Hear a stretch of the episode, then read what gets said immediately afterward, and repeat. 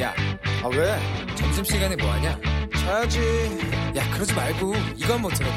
아 뭔데? 지금 당장 라디오를 켜봐 나른한 오후 깨울 시사 토크쇼 모두가 즐길 수 있고 함께하는 시간 유쾌하고도 신나는 시사 토크쇼 오태훈의 시사본부. 네, KBS 라디오 오태훈의 시사본부 2부 시작하겠습니다. 청취자 여러분들의 참여 기다리고 있습니다. 샵 9730으로 9730번으로 생방송 중에 의견 보내주시면 되고요. 짧은 문자 50원, 긴 문자 100원, 어, 어플리케이션 콩은 무료로 이용하실 수 있습니다. 팟캐스트와 콩 KBS 홈페이지를 통해서 시사본부 방송 내용 다시 들으실 수 있고 유튜브를 통해서 만나실 수 있습니다. 검색창에 KBS 일라디오 아니면 시사본부 이렇게 검색하시면 영상으로 만나실 수 있습니다. 매주 화요일에는 현안 둘러싼 여야 의원들의 설전이 있는 정치화투 시간 준비되어 있습니다. 오늘도 더불어민주당 김성환 의원 나오셨습니다. 어서 오세요. 네, 안녕하세요. 김성환입니다. 네, 그리고 바른미래당의 최이배 의원 나오셨습니다. 안녕하십니까? 예, 안녕하세요. 최이배입니다. 네. 설 연초되면 정치권은 뭐 설 바닥 민심 확인하러 간다 뭐 이런 얘기들 많이 하는데 이번에는 갑자기 지금 신종 코로나 바이러스 사태가 터져서 상당히 좀 심각한 상황입니다. 지금 많은 얘기들이 나오고 있고 또 정치권에서도 여러 대응들 기자회견 열면서 간담회 열면서 대책들 주문하기도 한 상황입니다. 먼저 두 분께서는 현재 상황 어떻게 보고 계신지를 여쭙겠습니다. 먼저 김성환 의원님. 네, 이제 우리나라 경우 2002년에 사스, 2012년에 이제 메르스라고 하는 일종의 코로나 바이러스 변종 어 이제 사건을 겪었잖아요. 네. 그때도 어 메르스 때는 사우디 다음으로 많은 환자가 발생해서 국민들이 많이 걱정도 하고 예전에 영화 감기 저도 본 적이 있는데 네네. 이게 혹시나 현실화되는 거 아니냐에 음. 대한 국민들의 걱정이 매우 큰 것 같습니다. 네. 그래서 어 너무 호들갑을 떨어서도 곤란하지만 음. 어 일전에 박원순 시장이 얘기했던 것처럼 이, 이런 경우는 늑장 대응보다는 과잉 대응이 낫다고 네. 한 말처럼 어, 정부가 어, 정말로 어, 혼신의 힘을 기울여서 음. 국가의 목적이 결국 국민들의 안전과 생명을 지키는 일이니만큼 네. 이런 코로나 바이러스로부터 어, 체계적으로 국민들의 안전을 지키기 위한 여러 가지 재반 대책을 지금보다 훨씬 강도 높게 해야 되는 거 아니냐 음. 이렇게 생각을 하고 있습니다. 저희 정부 여당에서도 정부가 그렇게 할 수 있도록 이번 어, 2월 임시회 때 그 관련 법을 개정한다든지 등을 네. 통해서 또 적극적으로 어, 지지하고 함께할 예정입니다. 예. 최 의원께서는요. 예, 제가 그 추석 연휴 동안에 이제 설 연휴. 아, 설 연휴 예. 동안에 예, 그 본가는 서울이고 또 처가는 전남이어서 이렇게 좀 왔다 갔다 했는데요. 네. 확실히 이제 마스크 끼신 분들이 많더라고요. 음. 예, 또 주변에 이제 독감 또 걸리신 분들도 있고 그래서 이게 이제 상당히 그 뉴스 보면서 경계심은 좀 많이 이제 좀 올라가는 상황이 아닌가라는 네. 생각이 드는데 이게 막상 본인한테 증상이 났을, 나타났을 때 이제 어떻게 해야 되는지에 대해서는 어. 잘 모르는 거죠. 그러니까 뭐 뉴스에서 많은 정보들을 주곤 있지만 음. 여전히 이제 국민들은 자기가 직접 당사자가 됐을 때는 어떻게 해야 되는지 이런 부분에 대해서 이제 잘 모르는 경우들이 많아서 네. 어, 좀 더 그런 부분에 대해서는 이제 보건 당국이나 정부에서 어, 좀 더 적극적으로 대처 방안들에 좀 안내를 잘 해야 될 것 같다라는 생각이 들었고요. 네. 어, 지금 이게 이제 중국에 서 오신 분들이 문제인 거잖아요. 이제 아직 그 현재까지는. 국내에서는 이제 현재까지는 이제 사람 대 사람 간염은 잘 확인이 안 된 거니까요. 그래서 어, 우리 김성환 의원님 말씀하신 것처럼 그 대처를 좀 더 이제 강력하게 할 필요는 있다라는 생각이 듭니다. 그래서 네. 여러 가지 경계심을 늦추지 말고 음. 어, 해야 되는 부분에 있어서는 정부가 어, 좀 더 신속하게 어, 빠르게 더 강한 대처를 했으면 하는 생각이 듭니다. 네. 자유한국당 심재철 원내대표가 중국 여행객의 국내 입국을 금지해야 한다 이런 주장도 내놨고 바른미래당에서도 지금 중국인 한시 입국 금지 촉구하는 성명도 냈는데 여기에 대해서 좀 말씀해 주세요. 뭐 이거 대변인이 내셨는데 뭐 저는 좀 개인적으로는 어, 좀 현실성이 없지 않나라는 생각은 합니다. 그래서 어. 이게 이제 어떻게 보면 아까 말씀드린 이제 경계심을 강화하고 예. 뭐 이제 방역 검역 강화하자라는 음. 것을 정부에 이제 또 강력하게 촉구하는 의미로 뭐 해석을 하시면 좋을 것 같다는 생각이 들고요. 예. 어, 지금 이제 전문가들이 여러 어, 이렇게 조언들을 계속 내놓고 있지 않습니까? 저는 이제 정부 당국에서 이런 조언들에 대해서 어, 좀 다양한 목소리를 빨리빨리 들어서 음. 어, 대응할 수 있는 것은 대응하자라는 생각이 들고요. 그리고 이렇게 지금 중국이나 뭐 우리나라 그 왕래뿐만 아니라 지금 전 세계적으로 퍼져가고 있기 때문에 일단은 해외에 다니는 거에 대해서는 서로 조심해야 될 필요는 있다. 특히나 이제 음. 중국에서 우리가 상호 관광 목적으로 다니는 것은 지금은 자제할 필요는 있다라는 생각이 듭니다. 이거는 이제 외교 당국에서 빠르게 이런 부분도 신속하게 이제 처리를 좀 논의를 해서 네. 어, 방안을 냈으면 좋겠다는 생각이 들고요. 그리고 무엇보다도 이제 아까 말씀드린 것처럼 이제 중국에 다녀오신 분들이 이제 증상이 있을 때 본인이 이제 적극적으로 그거에 대해서 그 조심해야 되는 그. 필요성을 가지고 어. 있는 거거든요. 그래서 그런 거에 대한 이제 그 공항에서의 어떤 홍보랄지 이런 음. 것들이 어 좀 더 이제 방역 체계를 잠 그 잘 하는 데 있어서 정, 정부가 할 일 아닌가라는 생각이 듭니다. 네. 지금까지 정부 대처에 대해서 민주당은 어떤 입장이에요? 네, 우선 이제 아까 말씀하신 것 중에 일종의 이- 일시 입국 금지를 하자. 예, 이거는 어, 세계적으로도 그런 사례가 없기도 하고 어. 한국이 메르스 때 그 환자가 많이 발생했잖아요. 그랬죠. 그렇다고 네. 한국 국민을 뭐 중국이나 일본에서 입국 금지한 사례도 없고요. 음. 그렇게 할 경우에는 오히려 미입국이나 이런 걸 통해서 사람이나 물자가 들어오기 때문에 훨씬 더 통제가 어려워진다는 겁니다. 네. 혹은 중국을 경유한 외국인이 들어올 때는 그 외국인은 어떻게 할 거냐 이런 음. 문제들이 있어서 심정은 이해가 갑니다만 이제 그 방식 자체는 옳지 않다는 게 세계적인 평가 전문가들의 의견 이고요. 예. 지금 어 초기에 중국에서 어 이제 우한 폐렴 사건이 났을 때 한국의 질병관리본부가 그러면 적극적으로 했느냐에 음. 대해서는 조금 살펴볼 필요가 있다고 보여지고요. 어제 대통령께서도 아주 적극적으로 지시한 만큼 제가 보기에는 지금은 어 보건복지부 장관이 주무장관으로서 역할을 하고 있는데 네. 지금 국민들의 뭐랄까요 불안감 정도로 봤을 때는 어, 총리가 좀 더 적극적으로 음. 어, 이 문제를 범국가적 차원에서 어, 시- 시스템을 짜야 되지 않겠냐. 그리고 모든 어, 지방자치단체 보건소까지를 포함해서 네.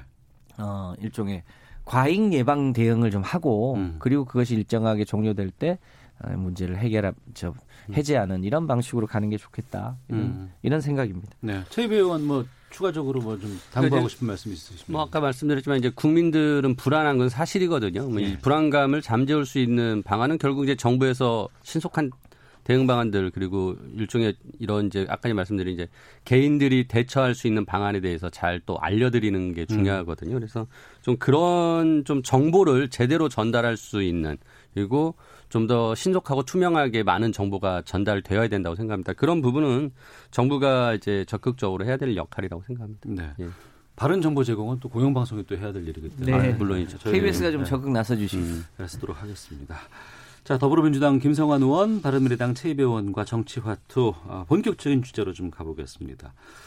설 연휴 동안 이제 여러 민심들 청취한다곤 하는데 김성환 의원께서는 어떻게 들으셨어요?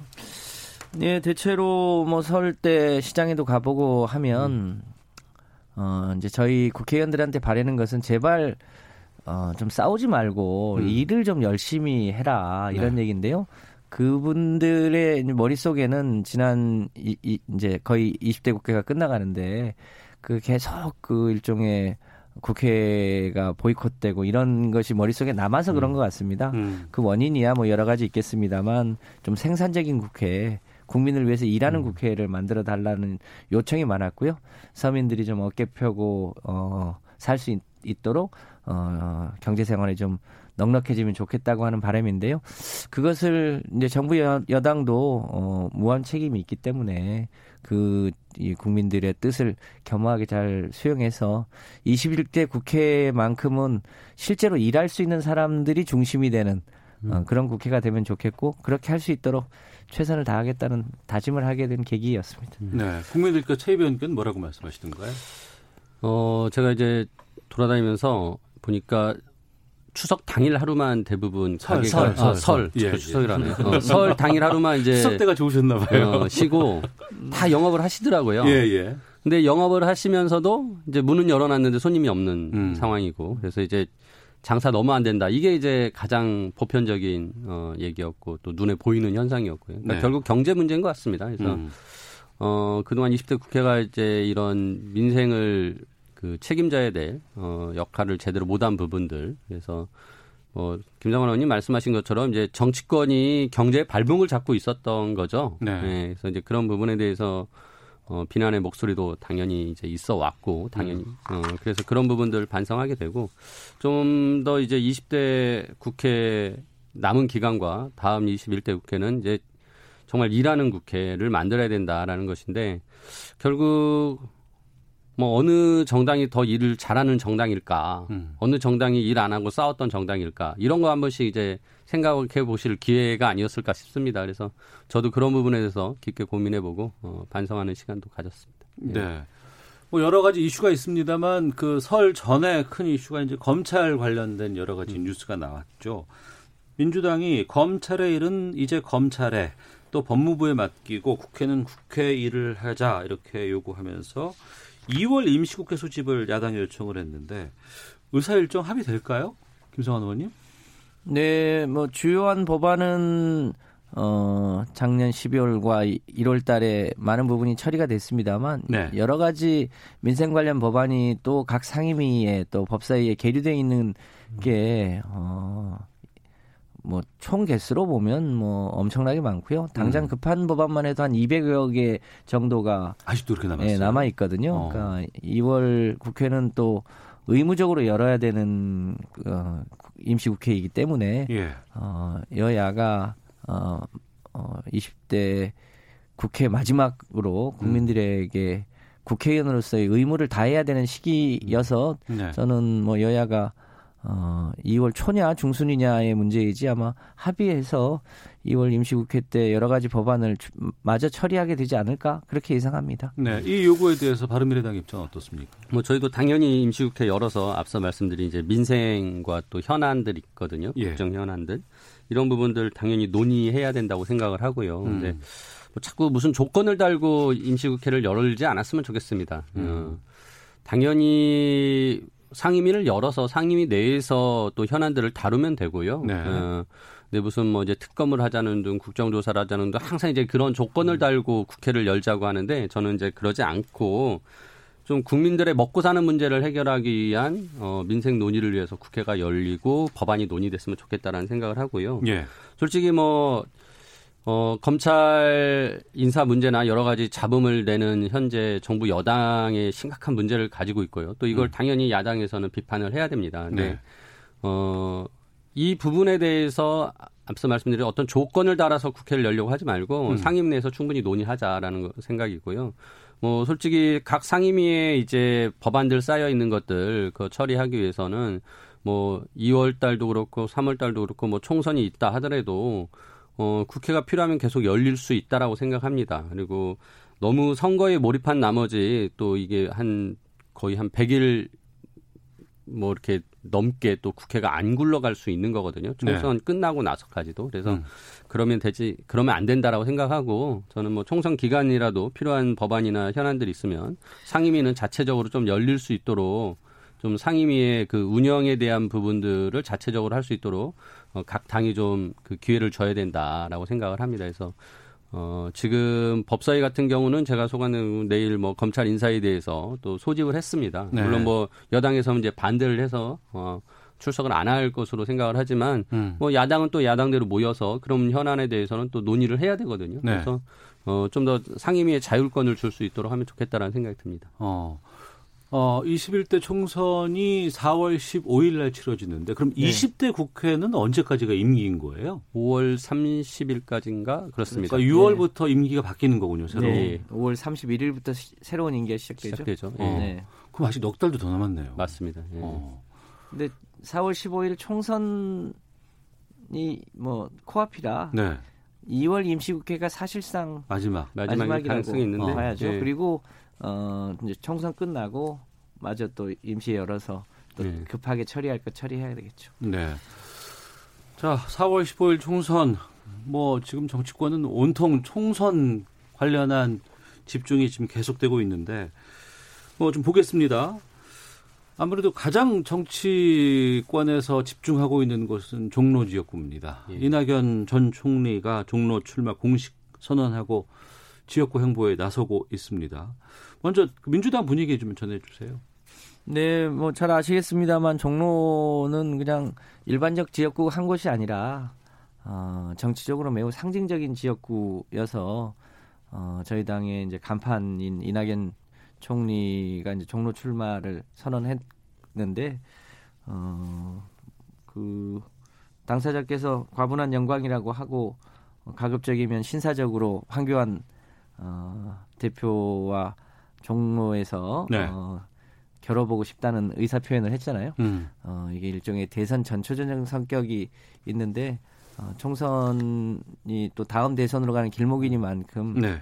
어, 두 분의 멋진 대결이 종로에서 이루어지면 어떨까 이런 상상도 해, 해봅니다. 음. 저희 당이 이제 그 외에도 어, 전국 권역별로 저희 당이 어, 내놓을 수 있는 가장 최적의 후보들을 각 지역별로, 각 선거구별로 어, 공천해서 국민의 심판을 겸허하게 받을 예정으로 있는데 그첫 네. 상징이 이제 종로라고 할 수 있겠습니다. 네. 최 의원께서는 보셨을 때 그 황교안 대표가 종로로 나갈까요? 일단 종로가 이제 정치 1번지라고 하는데 제가 과거에 종로의 그 득표율을 쭉 보면은 예. 전국 득표율과 거의 비슷하게 항상 나옵니다. 아, 이게 총선의 바로미터가 거기다. 그렇죠. 그렇게 아. 되죠. 그러다 보니까 이 종로에 대한 이제 상징성을 가지고 있는데 지금 이낙연 전 총리께서는 이제 확정을 지었는데 황교안 대표는 이제 계속 그 어, 회피하고 있는 모습을 보이고 있어요. 음. 굉장히 좀 어, 젤리 야당의 그 대표답지 않은 모습인 거죠. 그러니까 본인이 남들에게는 자꾸 험지를 얘기하면서 네. 어, 본인에 대한 부분은 확정짓지 않고 있는 모습이 지금까지 나온 건 험지로 가겠다라는 얘기만 한 거죠. 예. 수도, 수도권의 험지로 가겠다. 예. 그러니까 이제 그런 부분이 굉장히 저는 이제 어, 좀 별로 좋은 모습은 아니다라고 예. 어, 생각하고 이미 당내에서 뭐 자유 한국당 내에서도 종로에 대한 그 요구들이 많이 있는 것으로 알고 있습니다. 그래서 뭐 이런 부분은 빨리 확정을 짓는 게 네. 어, 어떻게 보면은 당의 어, 전체적인 의견을 이렇게 또 모으고 어떤 리더십을 세우는 데 중요한 요소로 쓸 수 있지 않을까라고 음. 조언을 드리고 싶습니다. 네. 네. 그 황교안 대표가 무엇이 당에 가장 도움이 될지 판단하겠다 이렇게 답을 한 상황인데 우선은 선택지를 보면 종로 출마가 있을 수 있을 것 같고 비례대표 또 얘기가 나오고 네. 있고 그 외에 다른 지역 또 하나는 불출마 한 네 개 정도로 좀 압축이 되거든요. 어떻게 전망하세요? 김상환 의원께서? 뭐 저희 당으로서야 어, 기왕에 대선 전초적 성격이 음. 있으니까 어, 종로에서 어, 정정당당하게 승부를 펼쳐지는 게 어, 어떨까 이런 생각이 있습니다만 현실적인 예상은 예. 황교안 대표가 과연 종로에 나올 수 있는 배보가 있을까? 음. 거기 못 나오면 쫄보 되는 거 아닌가? 음. 이런 느낌을 지울 수가 없습니다. 예. 어, 그 그런 자세로 우리 당이 아니니까 제가 함부로 평가하기는 어렵습니다만 음. 야당 대표로서의 리더십이 온전하게 유지될까 네. 이런 이런 우려도 한편으로는 있는데 황교안 대표의 뭐랄까요 리더십이 어디까지인지 실험하는 중요한 잣대가 될 거라고 봅니다. 예상해 보신다면요, 최 의원께서. 제가 아까 말씀드린 당내 요구는 굉장히 있는 것 같습니다. 네. 근데도 이제 본인이 결정을 음. 못하는 음. 상황인데 아직도 네. 어. 어. 상당히 압박이 될 겁니다. 예. 어, 이 압박을 회피하면은 리더십을 잃는 거죠. 음. 제가 쫄보 되는 거죠. 예, 그런 면에서는 본인도 한번 어, 예. 과감한 도전을 할 필요가 있다라는 음. 측면에서 나오지 않을까라고 예상을 해봅니다. 음, 네. 알겠습니다. 어, 뭐 다른 지금 뭐 짚어볼 내용들 좀 많이 있는데 이거는 저희가 그 뉴스 또 기상청 상황, 교통 정보 그리고 신종 코로나 바이러스 관련돼서 이제 대응 어떻게 하는 것이 바람직할지에 대한 내용까지 좀 듣고 와서 두 분과 다시 말씀 나누도록 하겠습니다. 정세균 국무총리는 신종 코로나 바이러스 감염병과 관련해 질병관리본부 등 관계부처와 지자체는 가용 인력과 자원을 총동원하고 의료기관과 협력해 검역과 방역을 보다 강화하라고 지시했습니다. 서울시 교육청은 우한 폐렴으로 불리는 신종 코로나 바이러스 감염증 확산을 막기 위해 개학 연기 등 여러 방안에 모든 가능성을 열어두고 폭넓게 검토하겠다고 밝혔습니다. 미국 국무부가 한국 정부의 남북 경제협력 사업에 미국 측이 반대했다는 일본 언론의 보도에 대해 미국은 남북 협력을 지지한다고 밝혔다고 미국의 소리 방송이 보도했습니다.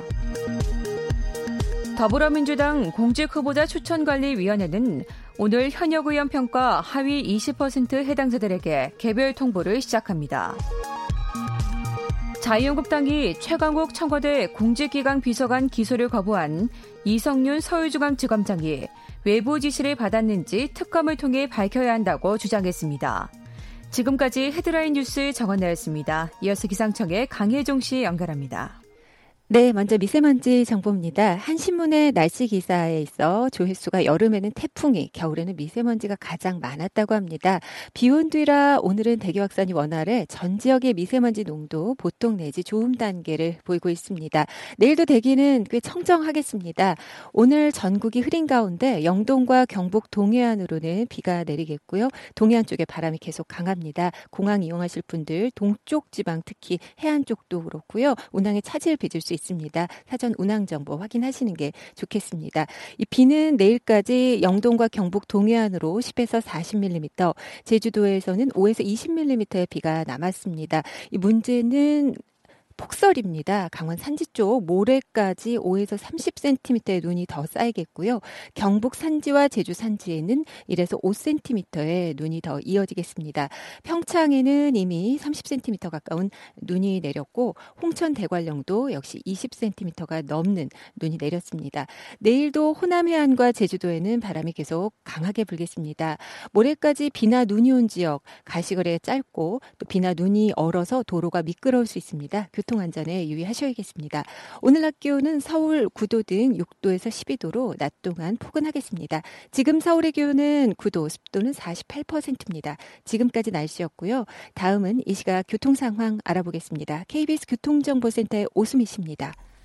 네, 이 시각 교통정보입니다. 오늘 오전부터 내내 큰 정체 없이 대부분 도로 위로 소통 상황이 좋습니다. 오히려 교통량이 많지 않아 방심으로 인한 사고 없도록 주의를 해서 이동을 해주시기 바랍니다. 천안 논산간고속도로 천안 백면 차량 터널 1차로에서 승용차 사고가 났고요. 처리 여파로 정체입니다. 중부 내륙고속도로 양평 쪽으로도 선산 휴게소부터 상주 터널까지와 연풍에서 연풍 터널까지 밀리고 있는데요. 각 구간 모두 사고 여파가 남아 있어서 그렇습니다. 청주 영덕간 고속도로 청주 백면은 수리티 터널 부근 2차로에서 공사를 하고 있어 보은부터 5km 막힙니다.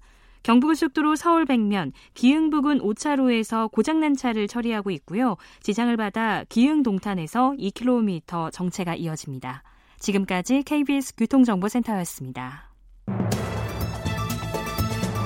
신종 코로나 바이러스는 2019년 12월 발생한 중국 우한 폐렴의 원인 바이러스로 인체 감염 7개 코로나 바이러스 중 하나입니다. 신종 코로나 바이러스는 약 7일의 잠복기를 거친 뒤 발열이나 기침, 호흡곤란 등의 증상이 나타납니다. 이를 예방하기 위해선 손바닥과 손톱 밑까지 꼼꼼하게 30초 이상 자주 손을 씻고 기침할 땐 오스메로 입과 코를 가려야 합니다. 불가피하게 신종 코로나 바이러스 유행 지역에 갈 경우 현지에서 동물과 접촉을 피하고 감염 위험이 있는 의료기관과 시장 방문을 피해야 합니다.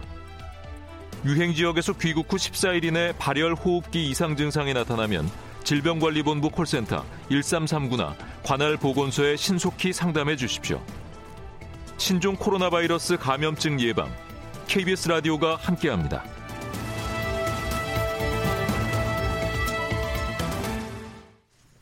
네, 정치화투 더불어민주당 김성환 의원, 바른미래당 최이배 의원과 함께하고 있습니다. 각 당 상황 좀 짚어보겠습니다. 어, 민주당이 어, 의원 평가 하위 20% 개별 통보 오늘 한다고 하는데 통보 됐, 습니까 원혜영 공관위원장이 오늘 직접 통보를 하신다고 했는데 네.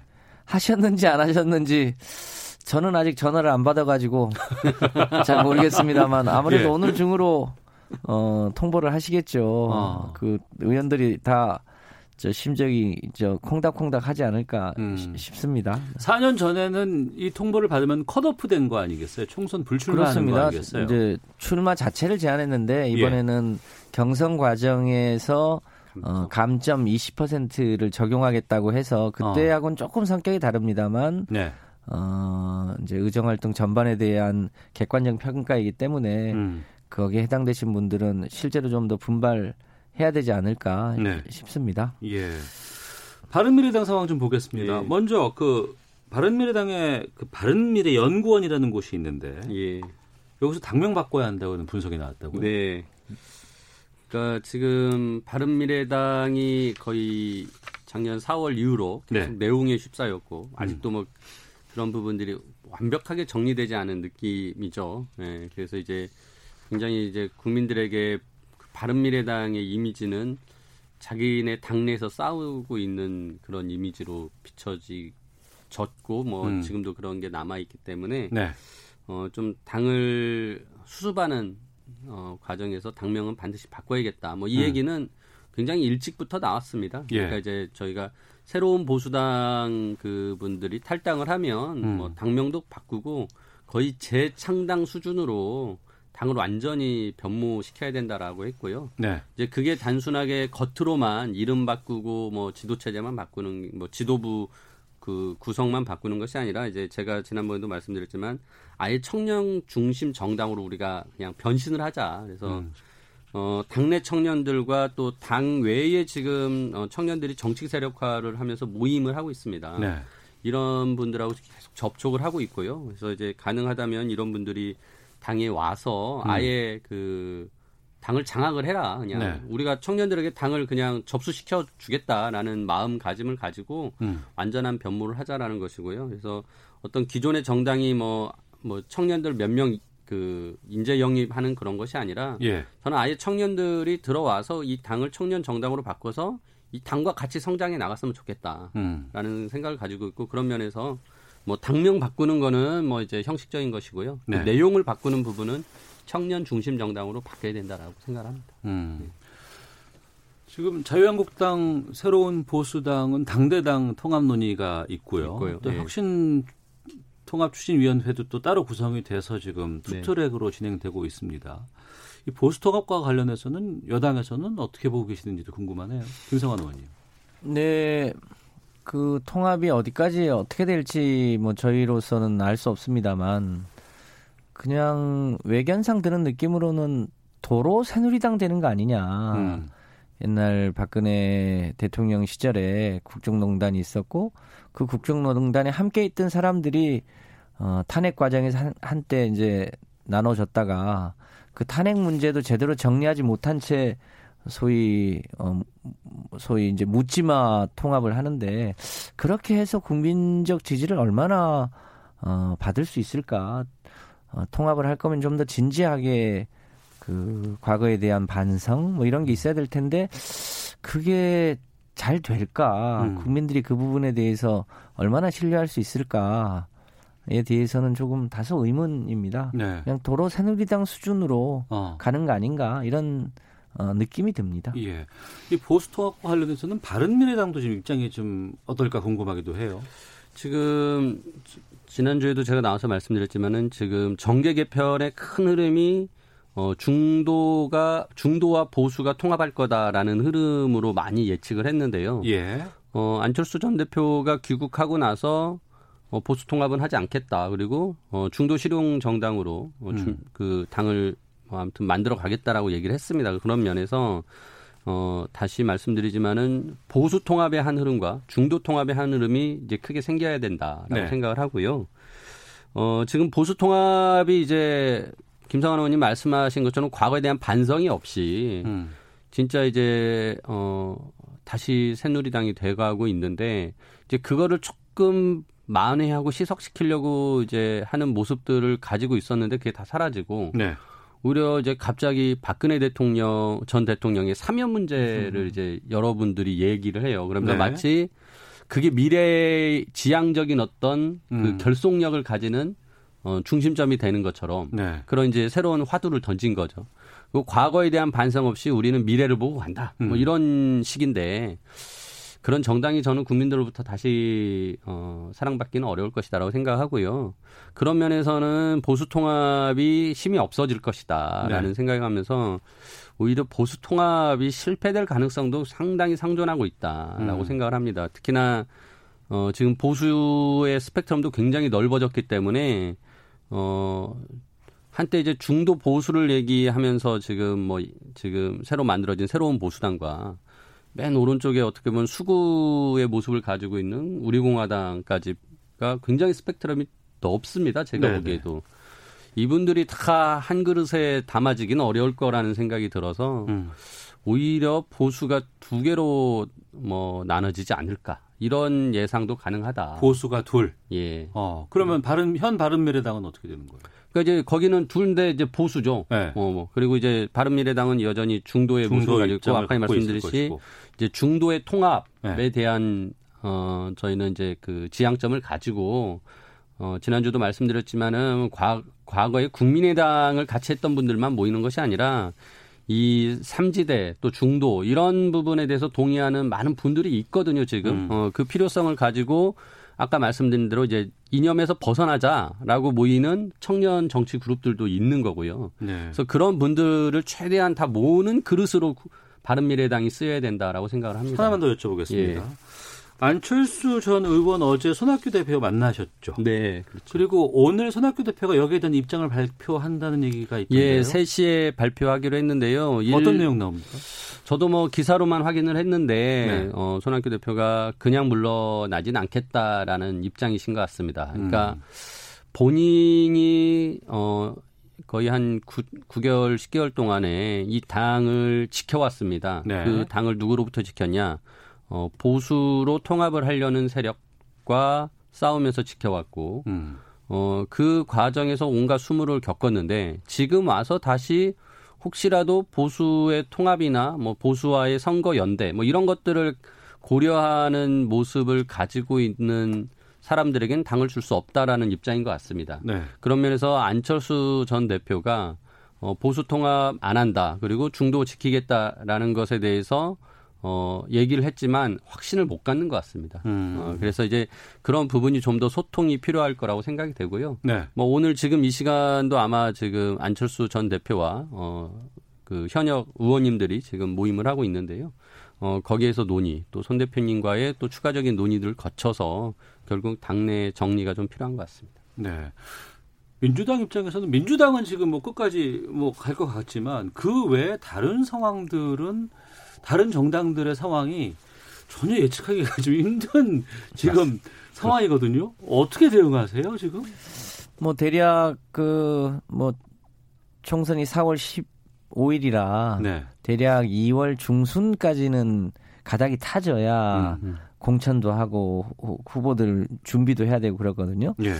어, 이제 최종 후보야 이제 3월 초까지를 정하겠습니다만 그러니까 앞으로 대략 한 2주 내지 3주가 마지막 고비다 이렇게 음. 보여집니다. 네. 그런데 저희가 뭐 다른 당에 대해서 가타부타 할 수 있는 건 아니고 음.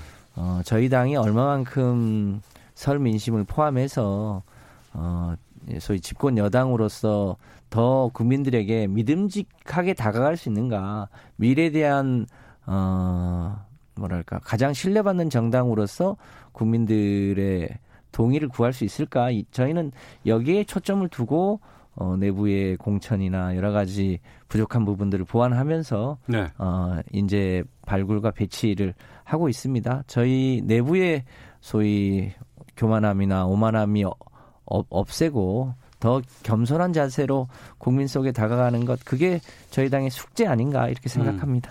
채 의원께서는 그럼 바른 네. 미래당으로 계속 나오시는 건가요? 아니면은 어떻게 바뀔 수도 있는 거죠? 아니 뭐 저는 저희 당이 그 중도 실용 정당으로서 계속 유지가 돼야 된다고 생각을 하고요. 예. 뭐 제가 어떻게 보면 또 그거를 지켜야 될 사람 중에 하나입니다. 음. 그래서 어 저는 이 당에서 끝까지 남아서 이 당이 그런 방향으로 갈 수 있게 역할을 하겠다라고 생각을 하고 있습니다. 네.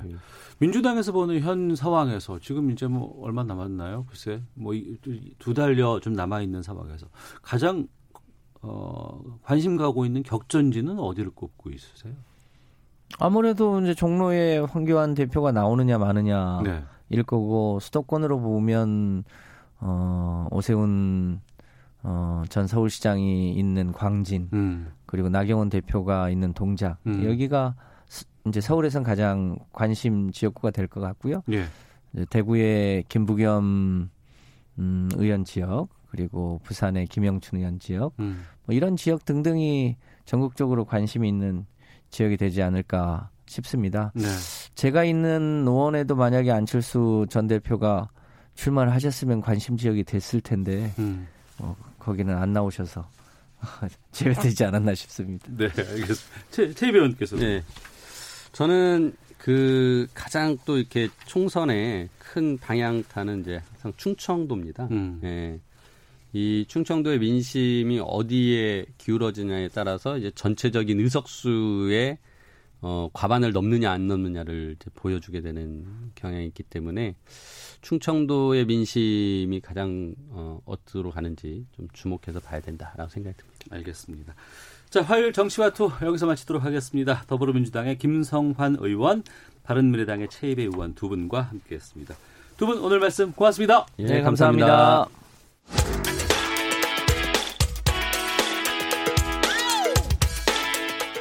오태훈의 시사본부는 여러분의 소중한 의견을 기다립니다.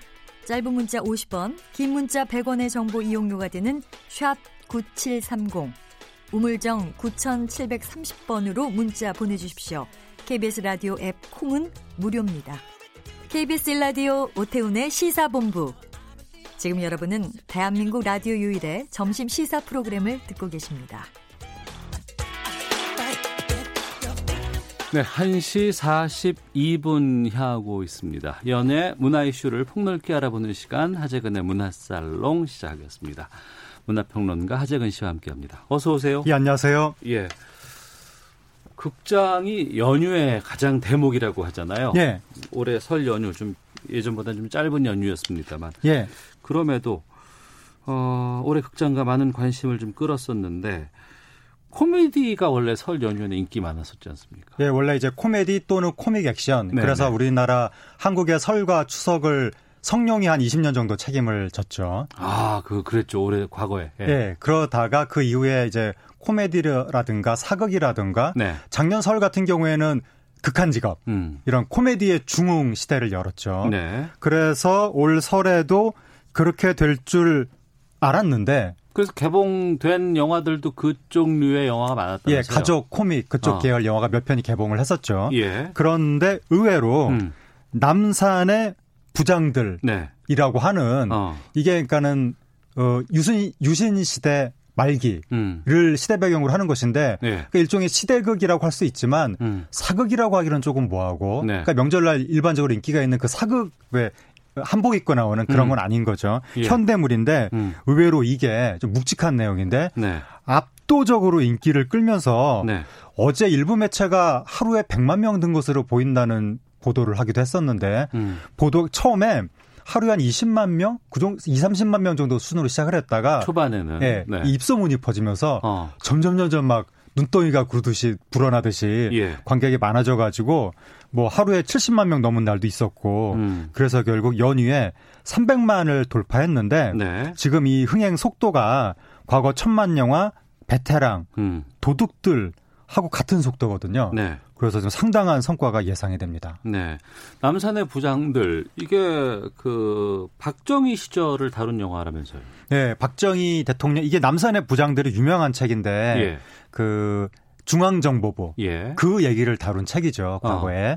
그때 옛날에 금서였었고 몰래 보던 책이었는데 그 부장들 그러니까 중앙정보 부장들을 다 다룰 수는 없으니까 한 영화 한 편에 예. 그래서 주로 다루는 이야기가 김영욱 있잖아요. 옛날에 암살당한 음. 박정희 대통령의 충신이었다가 나중에 폭로 미국 가서 폭로하고 그러다가 암살당한 김영욱부터 시작해서 그다음에 박정희 정권 말기에 박정희 대통령 그 이 시해 사건과 관련된 네. 인물들이 나오는데 실명으로 나오는 건 아니고 음. 김재규로 추정되는 김규평 네. 역할의 이병헌 음. 그리고 그 밖에 이제 뭐 차지철로 추정되는 곽상천 네. 그리고 대통령은 박통 음. 이런 식으로 나오는 영화입니다. 아, 그러니까 실명으로 쓰지는 않았지만 네. 인물의 면면을 보면 좀그 그 당시를 기억하시는 분들은 아 저 사람이 누구겠구나 충분히 알 수 있는 네, 내용에 그렇습니다. 어, 감독이 누구예요? 감독이 우민호 감독인데 네. 바로 내부자들.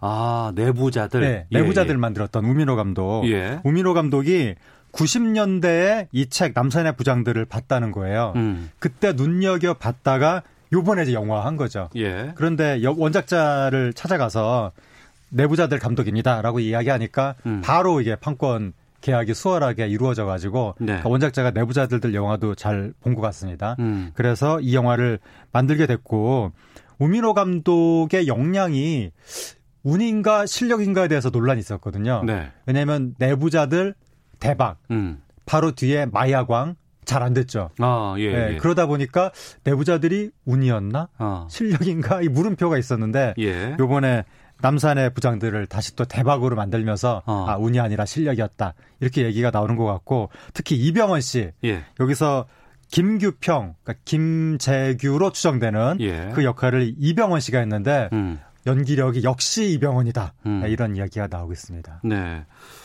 현대사를 다루는 거는 어떤 시각으로 다루느냐에 따라 상당히 달라질 수 있거든요. 네. 그 이제 김재규 중앙정보부장이 박정희 대통령을 암살한 거 아니에요. 네. 그것에 대해서 일각에서는 뭐 일시적인, 뭐 우발적인, 음. 혹은 권력층 내부의 암투의 연장선상에서 이뤄진 사건이다라는 네. 시각도 있고 또 반대편에서는 아니다 어느 정도 그 김재규 당시 부장한테 민주화에 대한 열망이 있었고 음. 유신을 끝장내고자 하는 시대적 소명의 의식에 의해서 말하자면 거사를 한 것이다 그런 시각도 있는데 네. 이 영화의 경우에는 그런 것들을 어떤 어느 쪽으로 한쪽 편을 들어준다기보다는 음. 그냥 물음표로 남겨놓은 상태에서 예. 담담하게 시대를 재현하는 그런 쪽에 치중하고 있어서 영화를 보고 나서도 여전히 이런저런 논란은 이어질 것 같습니다. 예. 이 남산의 부장들 흥행에 BTS가 힘을 못했다고요?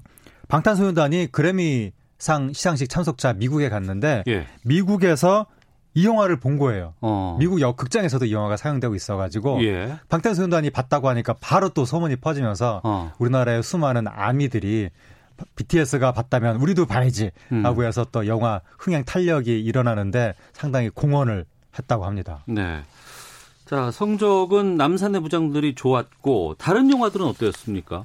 다른 영화들은 히트맨이라고 네. 권상우 씨가 나오는 코미디 영화가 있는데 이것도 뭐 엄청나게 흥행한 건 아니지만 그래도 100만이 넘어서 음. 뭐참 다행이고 네. 다만 미스터 주 사라진 VIP 음. 이 영화가 좀 생각보다는 고전을 내서 그 점은 안타까운 점인데 네. 그래도 히트맨이 100만을 넘은 것을 보면 어느 정도 코믹 극을 원하는 관객의 흐름은 음. 여전히 상존했었다. 네. 다만 남산의 부장들에 대한 어, 대중의 관심이 훨씬 컸던 것 같고 음. 그래서 코미디를 시대극이 압도했던 설 연휴로 이번에 기억될 것 같습니다. 그러면 남산의 부장들 한편 외에는 뭐 이렇다 할 성적을 다 거두지 못했다고 네, 평가를 네. 남산의 부장들이 거의 원톱으로 예. 요즘에는 명절 대목에 엄청난 흥행이 되는 것도 아니고 어. 비수기라고 해서 흥행이 확 죽는 것도 아니고 예. 거의 대목이랑 비수기의 구분이 없어졌다고 할 정도로 평준화되고 있는 추세이기 때문에 어. 파이가 그렇게 크지 않아서